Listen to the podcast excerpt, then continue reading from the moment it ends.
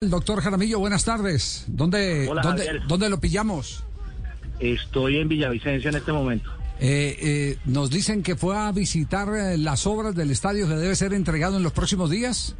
Así es, el gobernador eh, nos invitó y ah, pues aquí estamos visitando el estadio eh, y esta tarde pues estaremos con él ahí en, en el estadio. Ya, ¿qué, qué tipo de escenarios van a tener los llaneros?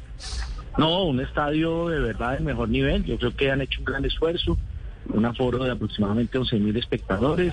eh, una grama muy buena, muy buena. Me lleva una grata impresión de lo que es el estado de la cancha.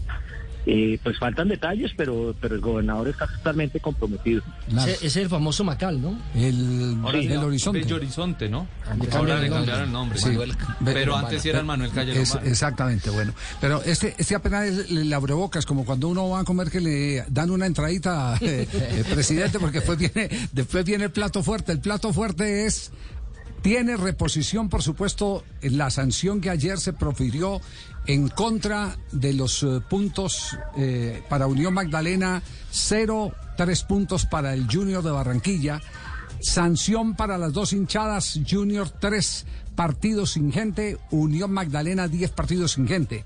Eh, ¿Ha recibido ya la Dimayor la reposición a esta decisión? Claro, aquí hay que respetar el debido proceso y por supuesto pues los recursos son el recurso de recuperación y el recurso de apelación. Me imagino que lo van a interponer. Ayer ayer eh, expresaron la voluntad de interponerlo los dos clubes, tanto el Unión Magdalena como el, como el Junior de Barranquilla, y pues eh, estamos pendientes de recibir esos dos recursos. Pero hasta, hasta ese momento no le han llegado, ¿no? No, no sé, eh, Javier, como he estado fuera de la oficina no lo sé, pero ahorita pues voy a revisar el tema y me imagino que ellos están trabajando en interponer esos recursos. Sí. Eh, ahora, eh, doctor eh, eh, Jaramillo, ¿qué medidas de fondo se van a tener para que no volvamos a tener a, vivir estos episodios tan lamentables, tan tristes?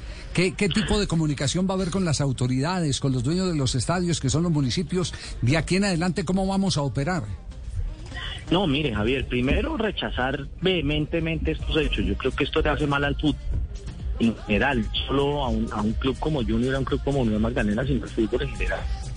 De de las autoridades locales y de las, de las autoridades centrales. Hay una comisión creada por ley, ¿sí? Para la seguridad de los estadios. Esta comisión se reúne, eh, pero creo que llegó el momento de que tomemos eh, un- unas decisiones eh, importantes a nivel central y a nivel local para que esto pues no se repita.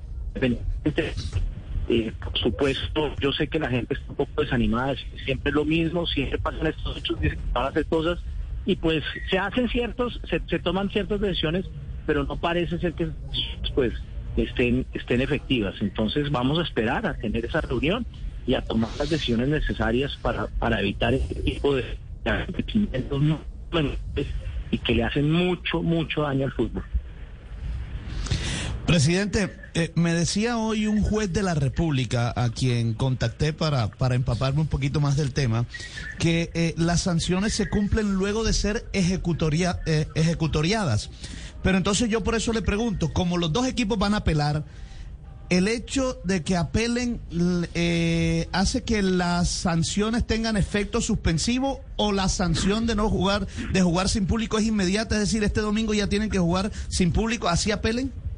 No es inmediata y no tiene efectos suspensivos. Entonces yo creo que por eso hay que seguir prontamente estos recursos de apelación. Ya, eh, me- está preguntando aquí un corresponsal, me dice, esa puerta cerrada, la resolución dice suspensión de la plaza, no aclara que sea puerta cerrada. Eh, eh, No. ¿Cómo, cómo es el, cómo es el asunto? No, Javier, precisamente, precisamente la resolución va a salir hoy en su contenido y la motivación que tuvieron para tomar esas decisiones. Eso sí, ayer simplemente salieron las decisiones en cuanto a las sanciones se refería. Hoy vamos a ver la motivación, yo no la he visto tampoco, pues porque es un tema autónomo de, de- del comité disciplinario del campeonato y esperar pues esa motivación y ver y ver el alcance de esas decisiones y cómo se van a ejecutar. Claro, si es si esa puerta eh, cerrada es queda claro que es sin público, pero si es suspensión de la plaza tendrán que salir a buscar eh, dónde jugar. Sí, pero yo me imagino que el alcance de eso es que esa puerta cerrada y pueden utilizar la plaza. En el caso del Junior de Barranquilla, pues podría jugar en el Metropolitano, pero a puerta cerrada. Ya, ya, sí, sí. Entonces, eh, eh, tenemos que esperar definitivamente la, la parte motivada, ¿no? Sí, claro que sí, claro que sí. Ya. Eh, sobre el tema arbitral, eh, se sacudió el tema en la Asamblea. Eh, ayer, eh, ¿dónde fue? Argentina ya tomó la determinación de que se conozcan los audios. Paraguay ya lo está haciendo, lo hacen en México, lo están haciendo en muchos lados y en Colombia se mantiene la teoría de que la FIFA no lo permite. Eh, ¿Cuándo vamos eh, a, a salir de esa prohibición? Sí, pero fue un tema, ese tema precisamente se trató en una reunión informal, no en la asamblea, en una reunión informal que tuvimos antes de la asamblea extraordinaria y uno, ese fue uno de los temas que llevó a algunos de los clubes y, apoyado por varios clubes. Entonces, es un tema que va a estudiar eh, la, federación y que va a estudiar la comisión arbitral para ver si esos audios se pueden entregar. Pero ustedes tienen que pedirle un permiso especial a la FIFA o son autónomos para decir si sí o no muestran los eh, videos. No, me, me imagino que hay que solicitar a la Conmebol y a la FIFA pues que, que la decisión de la comisión arbitral y del comité ejecutivo es que los audios se van a entregar y ver cuál qué respuesta tenemos. Sí. ¿Hay un plan de reorganización del arbitraje? No, mire, siempre el presidente Yesurum explicó claramente cuáles son los esfuerzos que están haciendo con el arbitraje.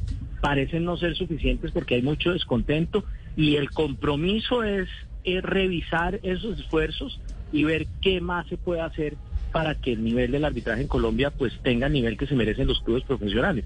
Pero sí hay un descontento, fue transmitido al, al presidente Yesurum y pues a mí que yo soy parte del comité ejecutivo también de la federación y a dos miembros más del comité ejecutivo eh, y definitivamente pues tenemos que tener un plan de acción para el tema arbitral. No es de manera defensiva, pero se ha invertido mucho para la capacitación técnica de los árbitros el año pasado, este año hay más de 300 personas entre mujeres y hombres que se van a capacitar. Entonces, desde ese punto de vista se está haciendo algo, pero pues los clubes quieren ver más resultados y quieren ver que los árbitros tengan la capacitación para obviamente dar las garantías que ellos se merecen. No, en eso estamos de acuerdo. Ustedes no han ahorrado ningún esfuerzo. Eh, lo que pasa es que hay una, eh, y lo digo con todo respeto, por, porque se ve en cada jornada, hay una administración con jueces que fallan en sus eh, decisiones, miembros del bar que fallan en sus decisiones, y fíjese, usted está hablando de capacitación de más de 300 personas, y a los ocho días están en otro partido, quizás a los tres días en otro partido, sin que paguen por los errores que se han cometido entendiendo que el mejor arbitraje no es el perfecto, sino el que menos se equivoca. Pero, pero algo se tiene que hacer porque no se puede seguir campante, campante cuando, cuando se equivoca. Entonces, eh, es como si existiera una falta de, de sentido común para proteger inclusive a los mismos árbitros. No, así es, Javier. Yo creo que hay preocupación por parte del, Comité Ejecutivo de la Federación y la Comisión Arbitral de ver cómo mejoramos el nivel técnico los árbitros y cómo se ofrecen esas garantías con las herramientas que tenemos. Pero usted lo ha mencionado, no es que no es que se haya ahorrado en ese tema.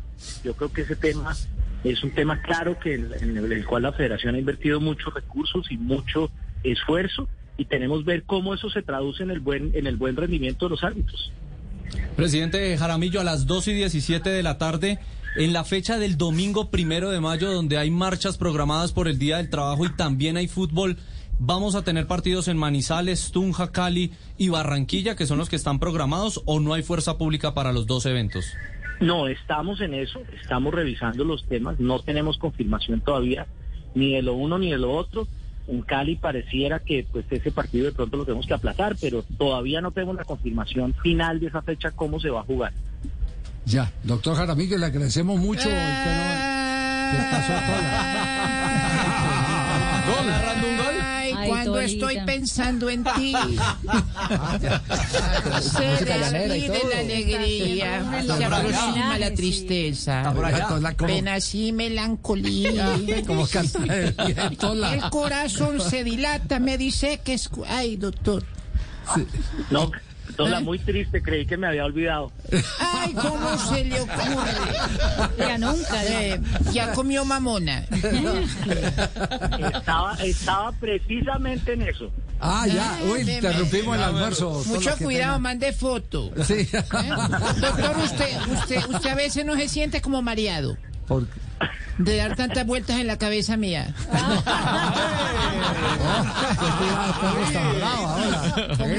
No, no, no. Los perros con todo y. Doctor Jaramillo, perdone la imprudencia.